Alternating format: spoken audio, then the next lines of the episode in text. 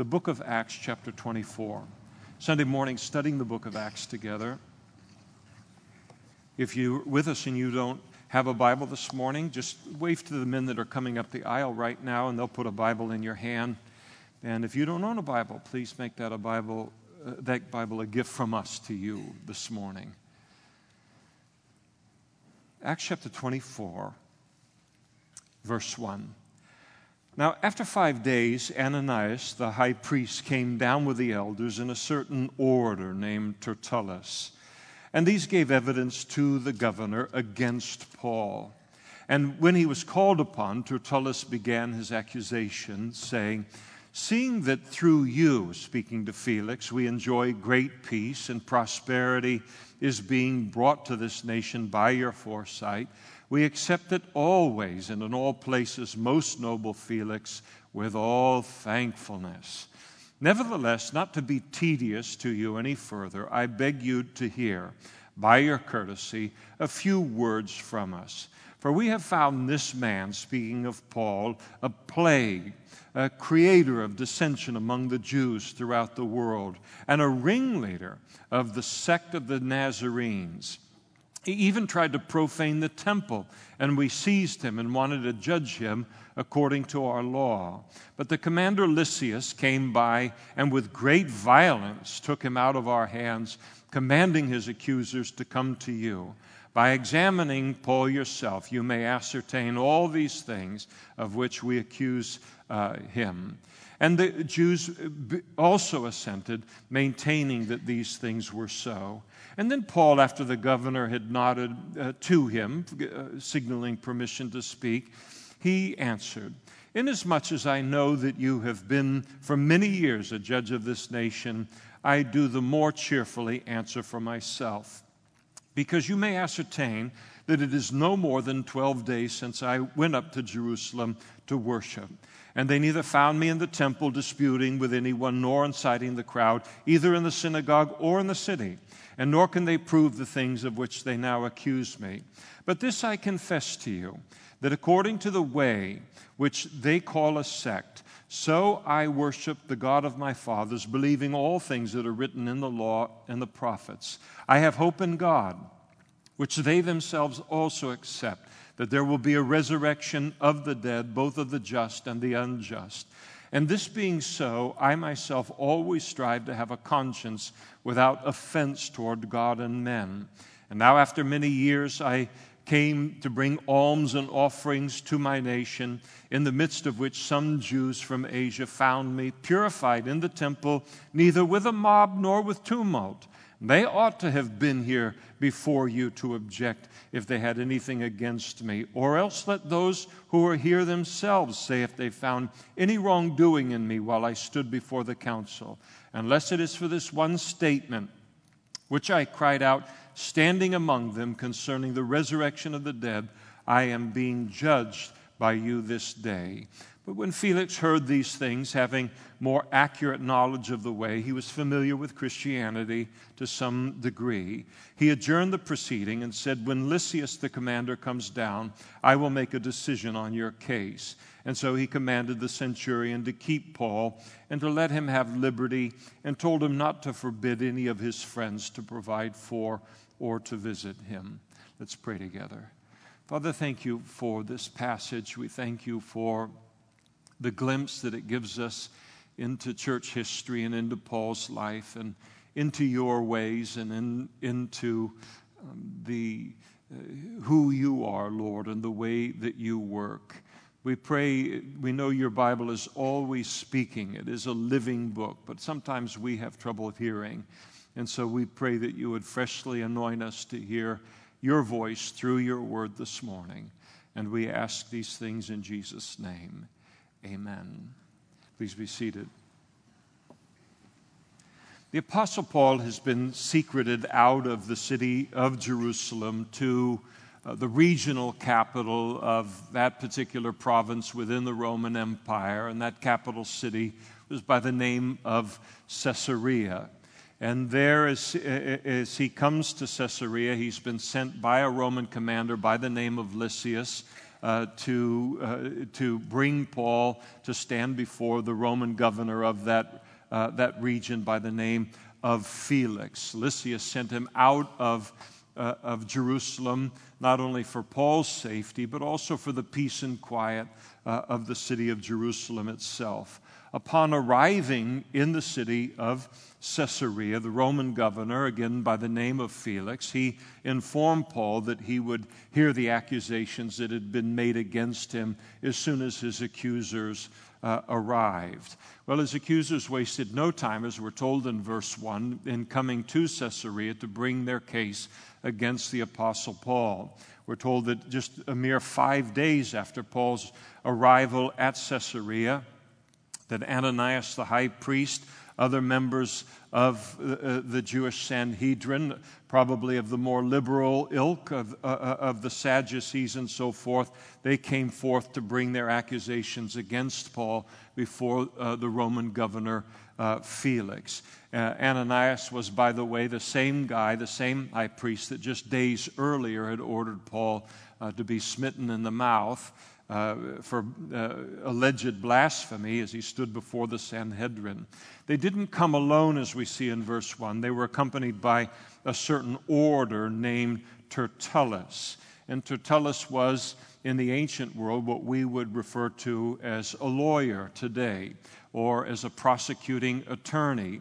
When it describes him as an orator, uh, we get our word rhetoric from the Greek word that is translated orator there, and it spoke of someone who was skilled in the art or in the science of speaking, of persuasion, whether orally or whether in writing. And so he is an eternity, attorney, and he is a high powered uh, attorney. Uh, because of his name, he, we, it's a common name within the Roman Empire. He is probably a Jew and probably a Hellenistic Jew, raised in Greek culture, very, very familiar with both uh, Jewish law and with Roman uh, law. He's probably a very high powered, uh, highly reputable uh, attorney. Uh, in, I'm sure it is, I assume it is the case today uh, but it certainly was true in the ancient world. Not just every attorney was qualified uh, to present a case in just any environment.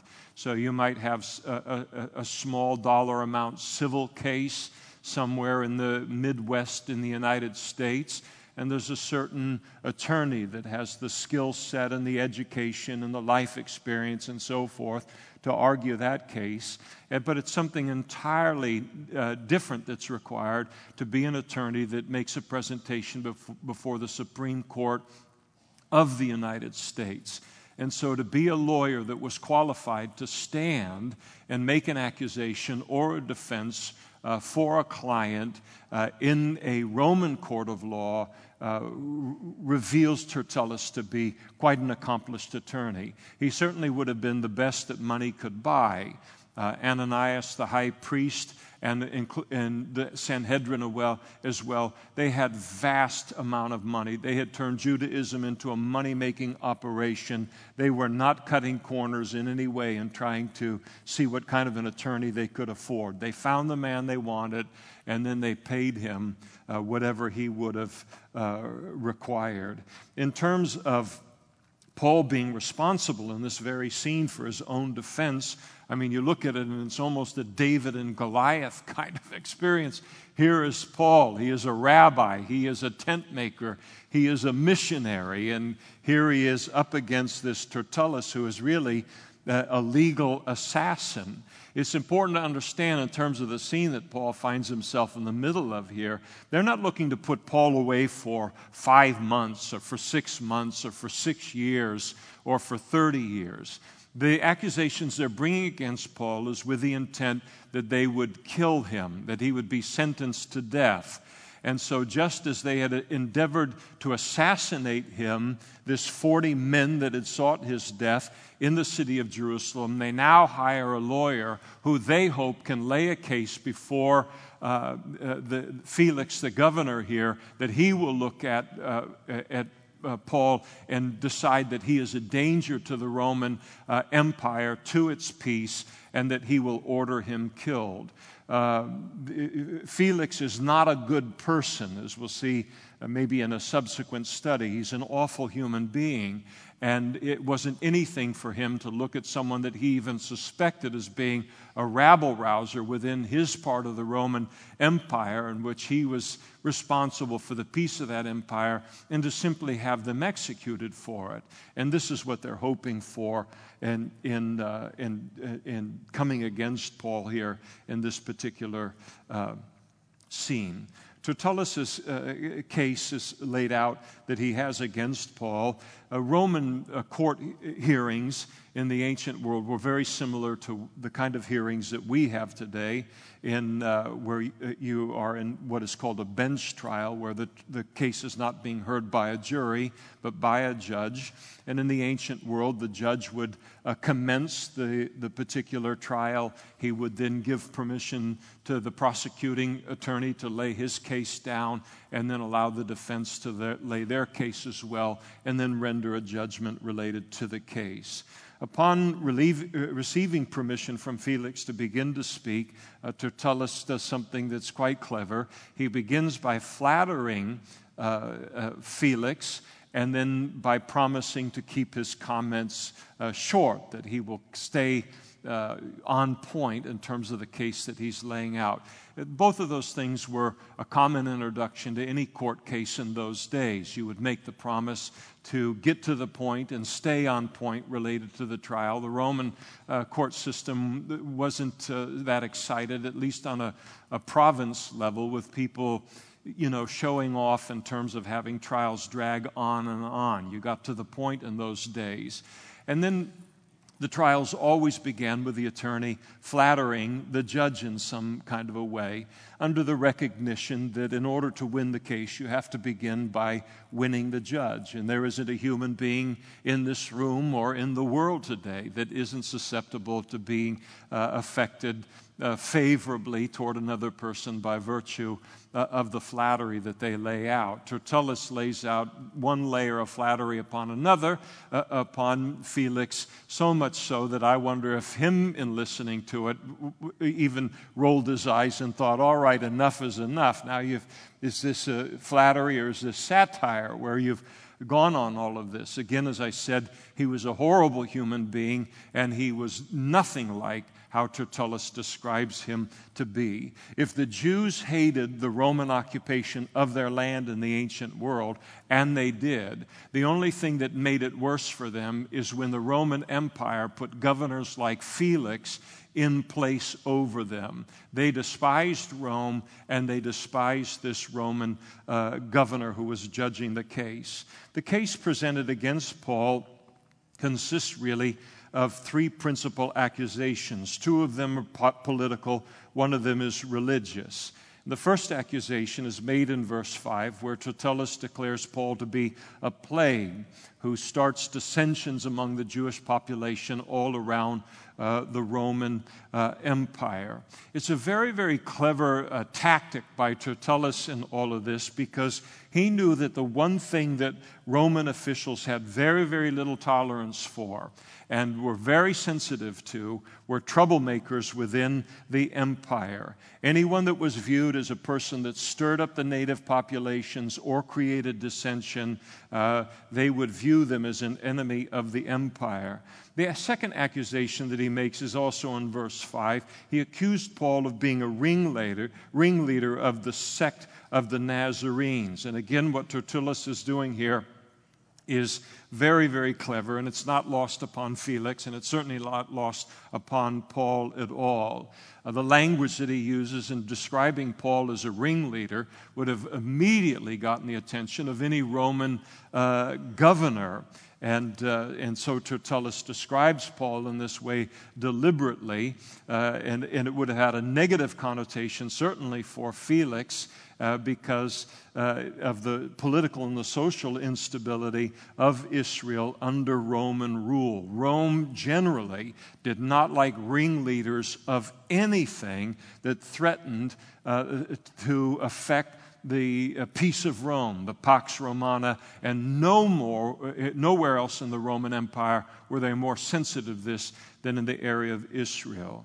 Notice too that Tertullus refers to Christianity as a sect. He calls it the sect of the Nazarenes. In other words, he's drawing uh, very deliberately, it's important to notice, he's drawing Felix's attention to the fact that Paul is not only the ringleader of something within the Roman Empire, but that he is the ringleader of a religion that is unrecognized within the Roman uh, Empire. It was a, illegal to establish a new religion within the Roman Empire without Rome's approval. So Judaism was a recognized religion within Rome. It was recognized, they were allowed to practice it within the Roman uh, uh, Empire. But Tertullus was saying, don't think that this Christianity or this uh, way, the, this sect of the Nazarene, has anything to do with Judaism. Don't allow them to hide behind uh, our skirts and assume that this is one and the same things. It's not. This is a sect on its own, and it's one that is unrecognized within the Roman Empire. Now, this was a very, very serious charge and a dangerous charge for Paul here that's brought against uh, him, and Paul understands it immediately because he spends the bulk of his defense uh, addressing this uh, very issue. So Tertullus began his case against Paul with these two political accusations uh, against. Uh, uh, uh, uh, Paul in order to kind of gain the attention of Felix. His case is very, very weak against Paul. He knows it. Uh, Roman courtrooms were no nonsense places. You had to have witnesses, you needed to establish facts, and so forth. He did nothing of the sort. He's dealing, all of his accusations are in generalities. He has no eyewitnesses that he brings uh, to any of the accusations that he's making here. And so he's doing what uh, any high paid attorney is going to do in that when you recognize that you have a very weak case and you lack the eyewitnesses or unable to establish the facts that can produce guilt, you appeal to the emotion of either the jury or of the judge. And that's exactly what he's trying to do. He's dealing with Felix, not on the basis of facts, but on the basis of emotion. He is appealing to Felix's emotions, principally the emotion of fear. If you let this guy loose, he's going to cause problems for you and for Rome. Be afraid, be very afraid. And this is what's going on in, in terms of, uh, uh of the court case.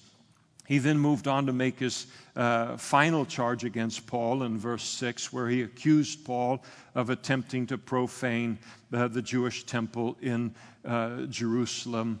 And then he closed his argument with a series of uh, lies and and uh, presumptions, the lies being that Claudius Lysias had somehow rescued Paul uh, from their very benevolent hands as they were beating him to death. We failed to mention that, didn't he?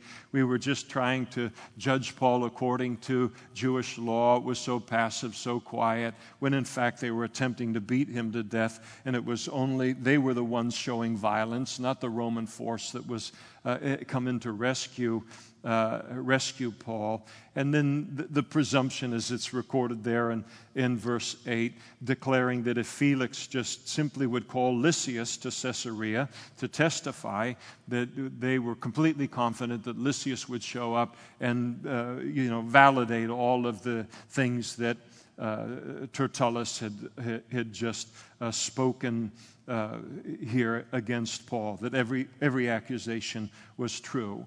What they probably didn't realize is that when Paul was transported uh, to Caesarea and, and to uh, the king here, or the, the governor, that he had also included a letter and uh, in that letter to Felix declaring Paul's innocence of any wrongdoing. And so uh, the, Felix is aware of more than they realized. After which, uh, the high priest and all of the elders from Jerusalem, they all testified to the complete accuracy of everything that Tertullus had said there in verse 9.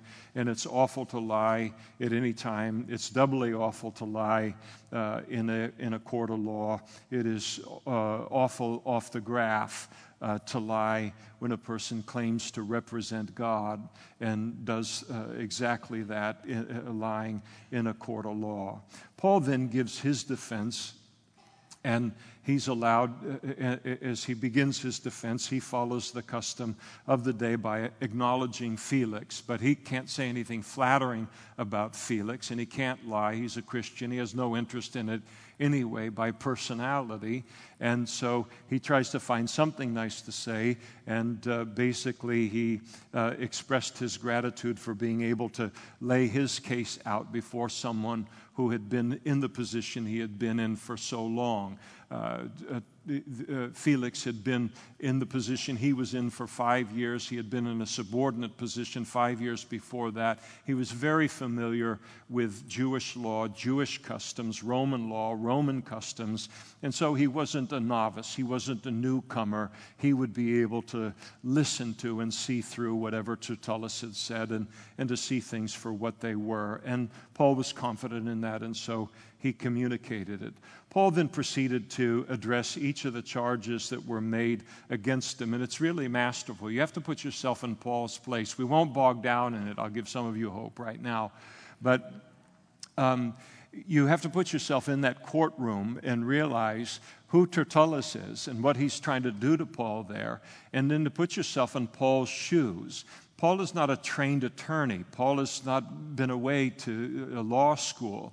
Uh, he is a rabbi, he is a missionary, he is a um, he is what he is a great legal mind, to be sure, on a natural level. But nobody's briefed him on the charges that Tertullus is going to bring against him. He's hearing everything firsthand in real time. These are the charges. He gets it immediately. They, the, the first, all three of those charges are designed to get him executed by this particular Roman governor. And so he listens to things. He doesn't have a pen, he doesn't have a, a, a pad, he can't lay out a case, he doesn't call for a resource, but he hears everything that's being spoken, sees it for what it is immediately, and is immediately able to stand up and lay out uh, an overwhelming defense uh, for himself uh, related to the charges. And I think that a lot of this is way beyond just Paul's natural talent and and uh, innate uh, uh, abilities. Jesus did make the promise. Now, when they bring you to the synagogues and magistrates and authorities, do not worry about how or what you should answer or what you should say, for the Holy Spirit will teach you in that very hour what you ought to say. And we certainly see this in Paul's response.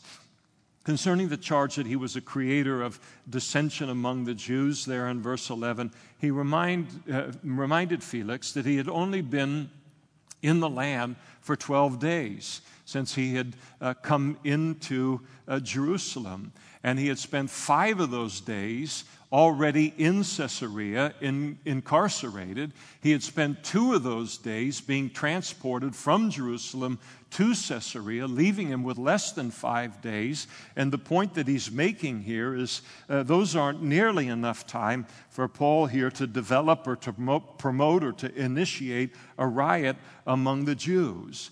Concerning the charge that he had profaned the temple, he responds to that in verses 12 and then uh, 17 to 21. He declared that when he was at the temple, uh, or even in the Jewish synagogues, or even in the non religious sections of, of Jerusalem, he hadn't disputed with anyone. He didn't fight with anybody. He didn't argue with anybody. His activities while in Jerusalem had been limited to just bringing an offering for his nation and then worshiping at the temple in order to keep a vow of, uh, of purification that he had uh, vowed uh, to, to make. And, uh, and he uh, declares all of, you know, the, well, I'll get to that in a moment. He, and then, third, regarding the charge that of being a ringleader of the sect of the Nazarenes, verses 14 and 15, essentially he dismissed their charges of Christianity being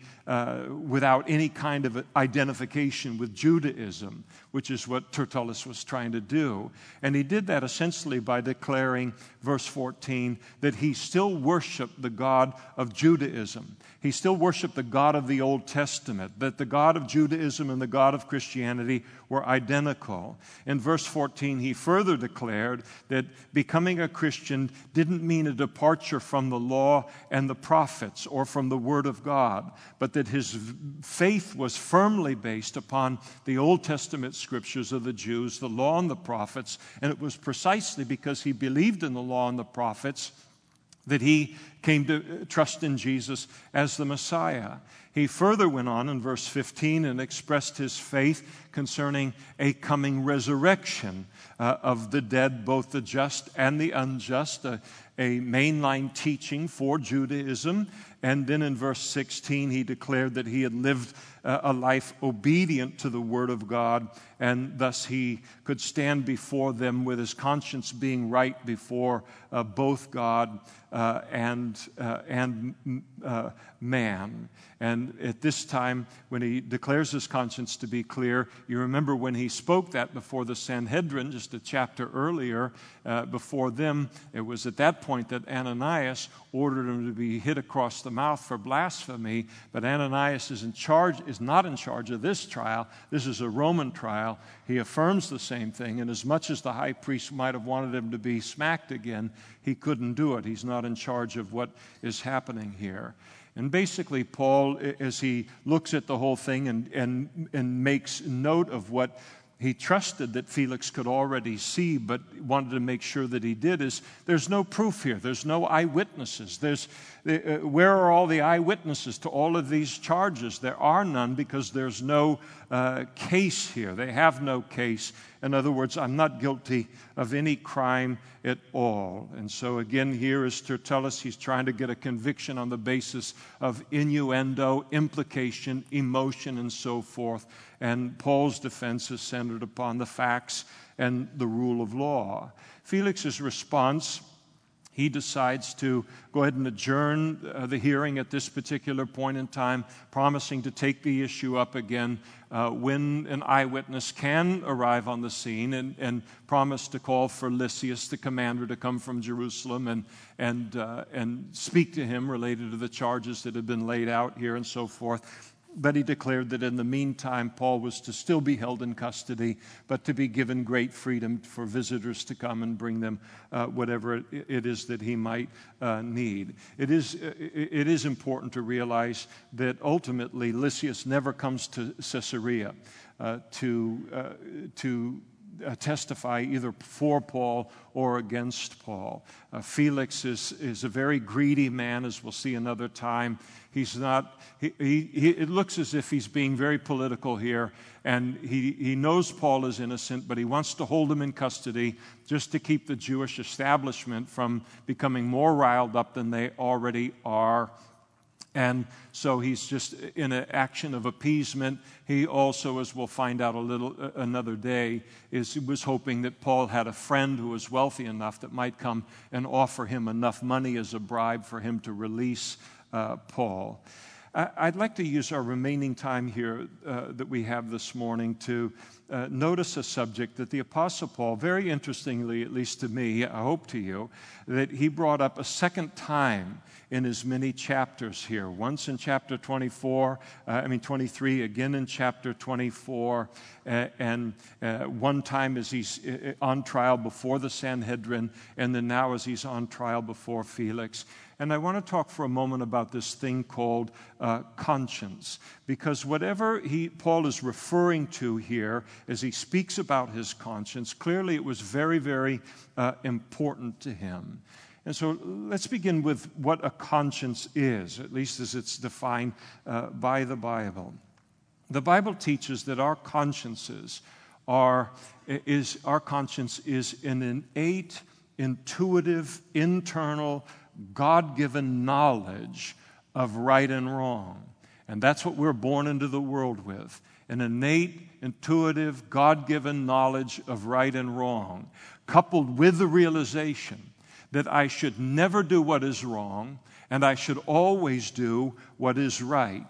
When Paul writes to the Romans in Romans chapter 1, verses 12, 14 through 15, the Apostle Paul wrote that every single person that is born into the world is born possessing uh, a conscience and possessing the exact kind of conscience that I've just described to you.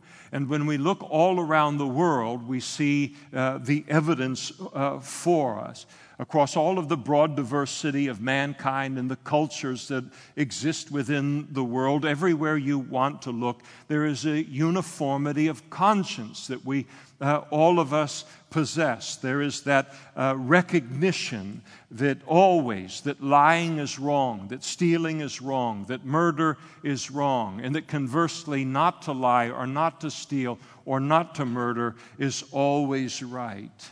But one of the interesting things about our conscience is that the standard of our conscience is higher than our actual practice.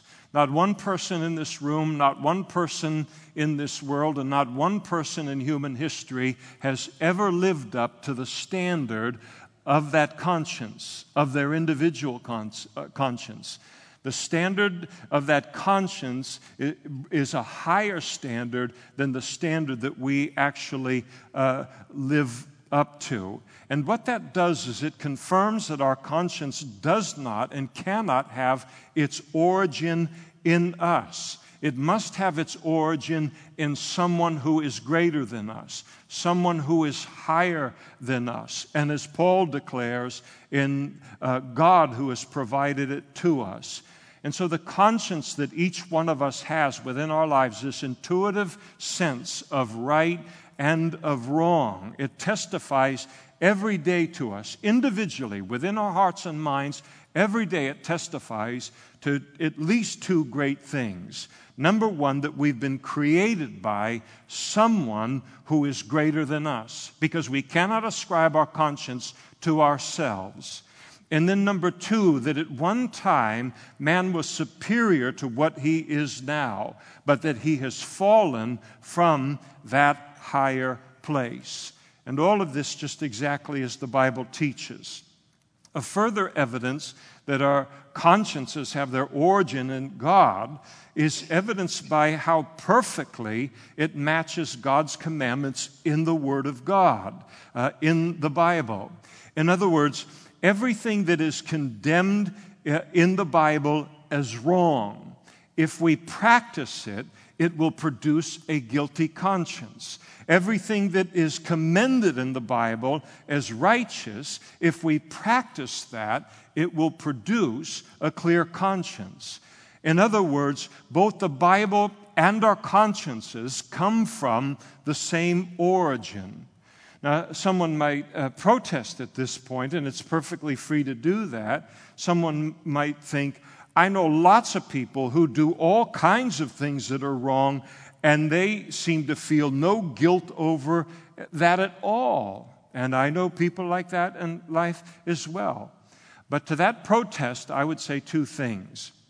Number one, you don't know what goes on in the privacy of their heart and the private life of regret that so many people live who do things that it looks like it doesn't affect them, it doesn't affect their conscience or their emotional or their mental health, and you never get to see the private side of their life, to see the private price that they pay. It's also possible, as the Bible teaches, to sear a conscience, and that is to live a life in such violation of this intuitive sense of right and wrong, to live in such a violation of it that uh, it is to burn it to a place where it is past feeling. And that's why when push comes to shove in, devi- in defining right and wrong, the Word of God always trumps our consciences in terms of those definitions. If the Bible condemns something and I no longer feel conviction of wrongdoing when I do it, it's because I have seared my conscience in that area of my life. A healthy conscience will always be consistent with the Word of God. Now, he speaks about a clear conscience twice in these chapters. And so, what is a clear conscience? A clear conscience is what we enjoy when we do what is right in life. There's a result of that, and it's a clear conscience. It is to live uh, free from guilt. And this is what Paul experienced as he's before the Sanhedrin, now as he's before Felix. He has total freedom from guilt because he knew that he had not sinned against God or man in any of the accusations that they had brought against him. But as wonderful as a clear conscience is in life, there is something far superior to that. And that something is a cleansed conscience. There is a clear conscience. That is fabulous. But something infinitely superior is a cleansed conscience. And the writer of the book of Hebrews spoke about it. Hebrews chapter 9, verse 14. How much more shall the blood of Christ, who through the eternal Spirit offered himself without spot to God, cleanse your conscience from dead works to serve the living God? He went on and spoke about it again in Hebrews chapter 10. Let us draw near with a true heart and full assurance of faith, having our hearts sprinkled or cleansed from an evil conscience. The reason that's important is because the problem that each of us faces, even those of us who sit in this room this morning, and we know in terms of our, relationship with God and our relationship, present tense, with our fellow man, if we sit in, in, in, in relationship to those relationships and we sit here with a completely clear uh, conscience in those regards at present in our lives, one of the things we realize, though, is that it hasn't always been true of us. I can have a clear conscience about who and what I am in the present moment, but at the same time be deeply troubled and plagued about some sin of my past. I have control over who and what I am right now in this moment in terms of a clear uh, conscience, but I, not over who I was and what I have done in the past. And nobody knew more about this than the Apostle Paul. He had held the garments after con, uh, of the people who stoned Stephen to death, the first martyr in the church, and he had consented to the death of Stephen. He was as guilty of Stephen's death as ever if he had thrown a stone at him. And then he unleashes a persecution against Christians within the city of Jerusalem, imprisoning them one after the other and, and, hunting them down, treating them like animals, men, women, and children. All of this was a part of Paul's uh, past. And so, with Paul, what do I do with my guilty conscience concerning my past or past sin? And it is a problem we all face because we all have a sinful, sin filled past. There is none righteous, no, not one, the Bible teaches. All have sinned and come short of the glory of God, the Bible teaches. And then, thus, none of us can have a clear conscience concerning our sinful past. For our sinful past, we need and desperately need a cleansed conscience, the forgiveness of those sins of our past, the washing away of the guilt associated with them, and what we need is not cheap grace or cheap forgiveness or empty platitudes from people who don't know what in the world they're talking about because they're in the same boat that uh, we find ourselves in, waxing eloquent uh, about forgiveness, and the words hit us and roll off like water on a duck because they're just words in the face of the great need that all of us recognize within our life, and that is to have a real and a substantial forgiveness of our sins. And so, these platitudes, these sayings, the philosophy about forgiveness, none of these make a dent in terms of, uh, of the need that we have for forgiveness and the washing away of guilt. Nothing that is based upon man's word and eloquence can make any kind of an impact on it at all. And what we need is a provision, we need a sacrifice that is so awesome and so majestic in its source and in its substance that in comparison it dwarfs my sin and it overwhelms my sin and the guilt of my sin by its very presence. And the majesticness of that great act, the majesticness of this great thing that can put the guilt of my sin in its place and provide me with forgiveness. This is exactly what we have in the death and the burial and the resurrection of Jesus. In the Old Testament, the picture or the type of Jesus' death upon the cross was known as the sin offering. It's spoken about in Leviticus chapter uh, 4.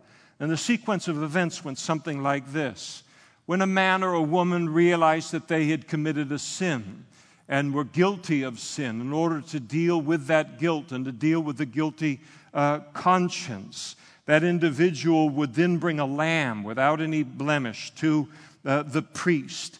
As the lamb is there before the priest, the guilty party would then put his hand on the head uh, of of the lamb, the innocent lamb. And all of it was a picture of substitution, the transference of the sin of the guilty to an innocent sacrifice. And as this man then looked at this animal, uh, he knew that this animal was now going to die in his place for his sin. And the lamb was then slain before the Lord. The priest would cut the artery in the sheep's neck in order to produce a quick uh, death. And as a result, the warm blood, would begin to flow uh, from out of the lamb. It would begin to then weaken from the blood loss. The legs would begin to buckle, and then it would collapse in death.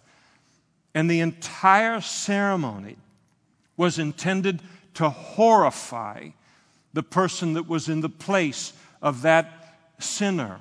It was intended to produce this profound sense of horror, this stunned sense of something need, seems to be uh, genuinely and terribly wrong about this scene that I find myself in the middle of. Thing, this seems to be exactly backwards, and it was the offering was intended to do exactly that in the guilty party. And as the man then stood before the tabernacle, here is a living young lamb standing there. It's breathing, it's innocent, all in one piece. And yet, then before his very eyes, in just a matter of minutes, it is slain and bled and gutted and cut in pieces until it no longer resembles a lamb anymore, and all because of their sin. And yet, somehow, they got to continue to live.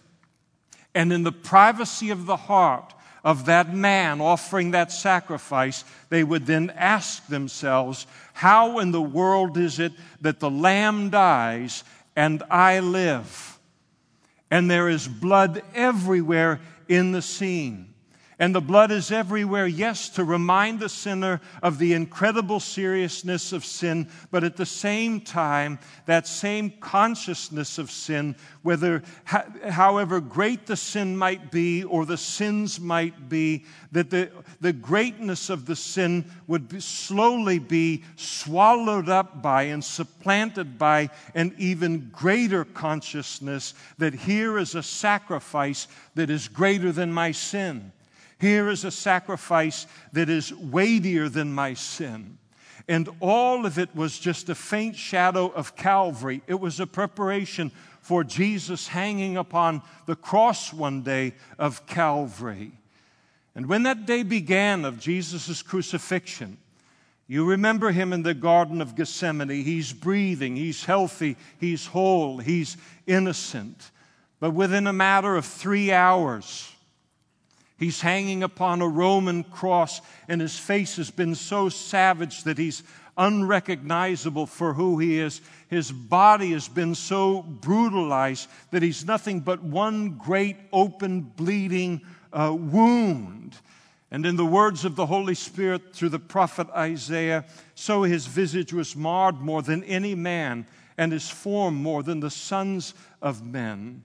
And when you look at him, and you realize the one that hangs upon the cross is not merely a man, that would be horrible enough. But to realize that it is the Son of God And when a person looks at the cross of Calvary and sees Jesus hanging upon that cross, it raises the great question within our minds how is it that he dies and I live? And why does all of this transpire within us? Why does this internal thing happen as we view Jesus in that place? Because we recognize of the sacrifice of Jesus as we look upon him nailed to that cross in order to provide us with the forgiveness of sins. We know that deep, deep down inside of us, and then you add it to the witness of the Holy Spirit Himself that all of the sin in our life any sin within our life, all of the sins of the world, all at once, uh, that this sacrifice is greater than all of it. And it is this knowledge that brings peace and cleansing to a guilty conscience. It silences it in the child of God. It satisfies it. It cleanses our conscience. And when we see Jesus hanging on the cross for our sins, we realize that no one got away with anything.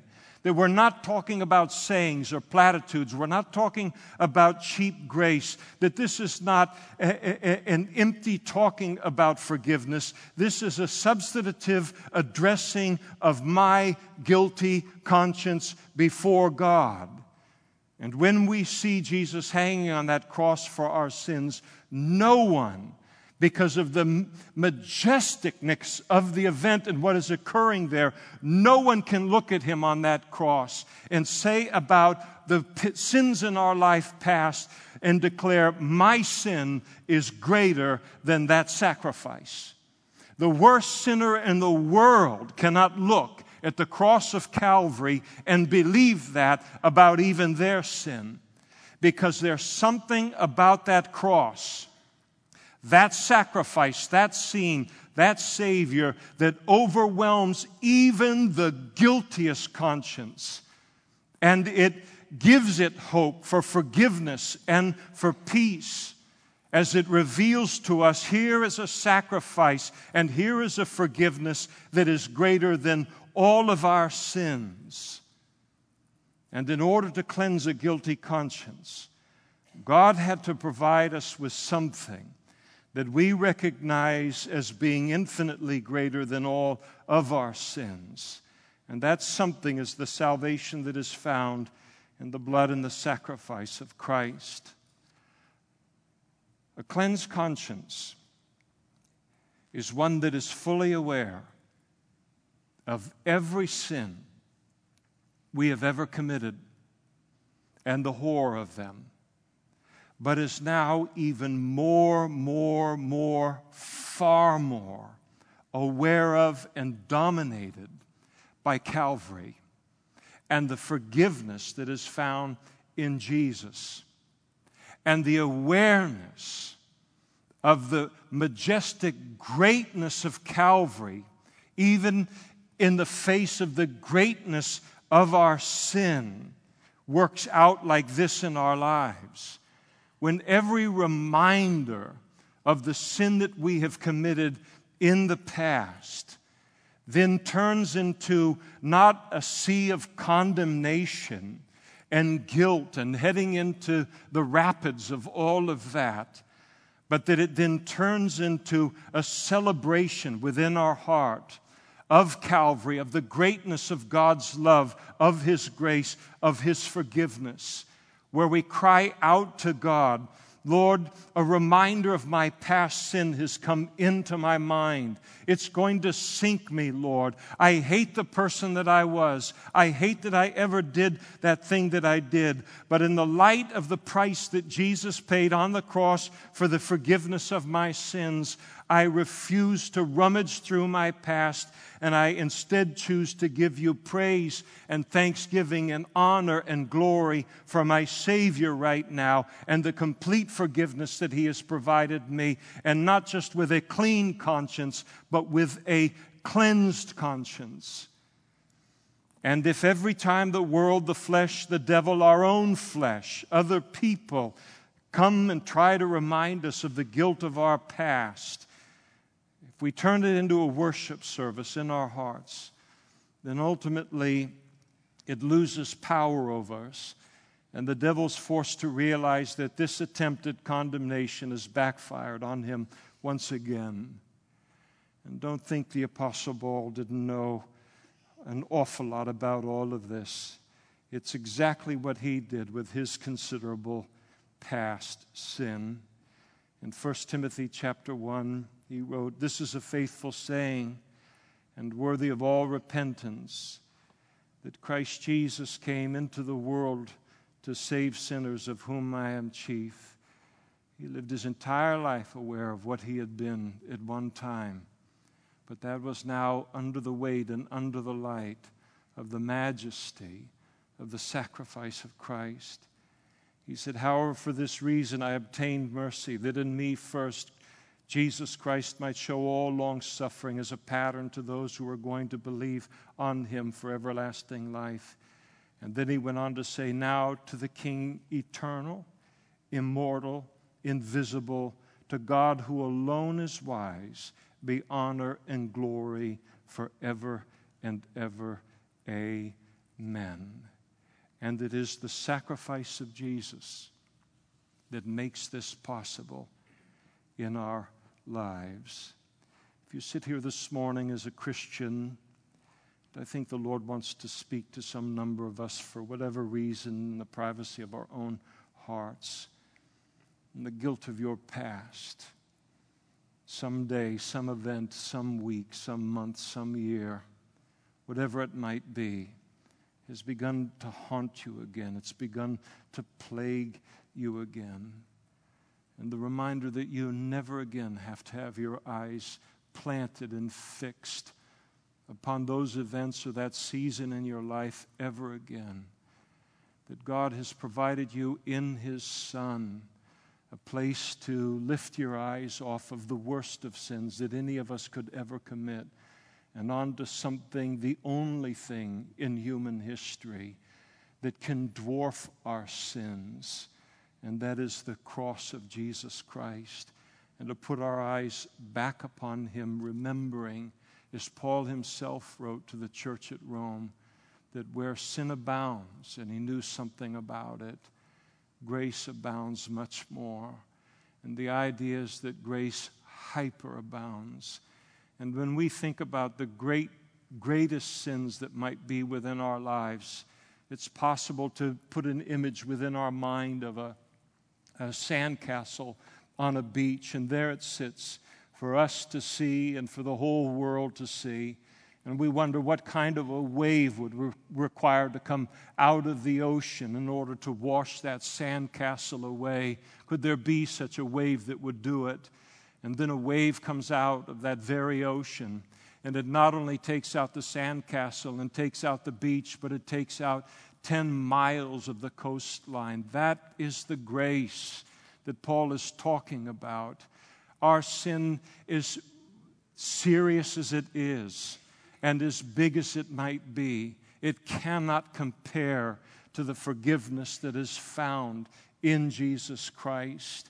And what we think he still sees or we worry about, he washed away long ago.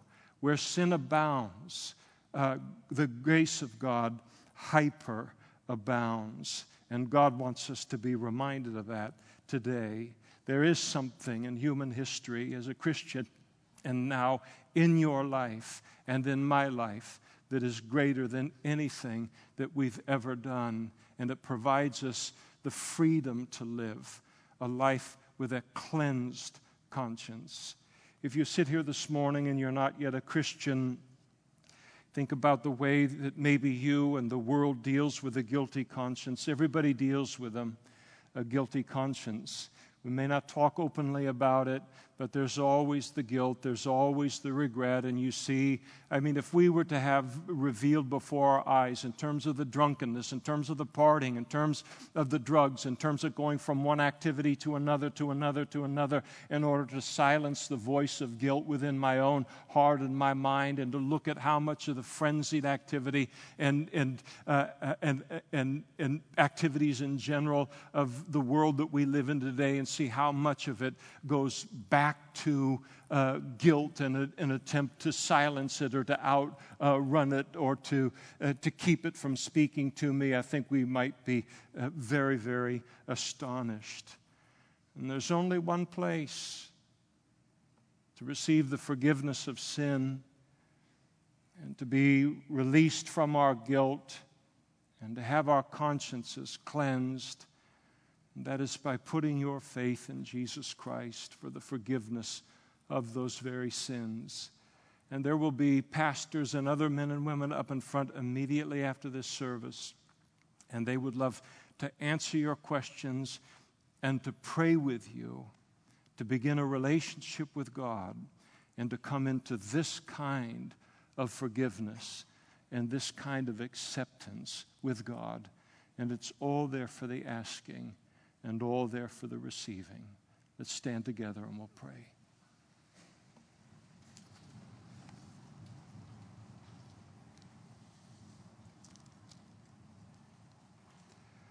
Father, for many of us who stand before you this morning, we know all about the guilt. We know all about trying to outrun it, trying to drown it in drugs or to drown it in alcohol or drown it in activity or drown it even in religion. And there was no answer for it, Lord. And we thank you that 2,000 years ago on that cross of Calvary in Jerusalem, that you were willing to give your Son in this profoundly majestic and beautiful and awesome way to provide us with the forgiveness of sins.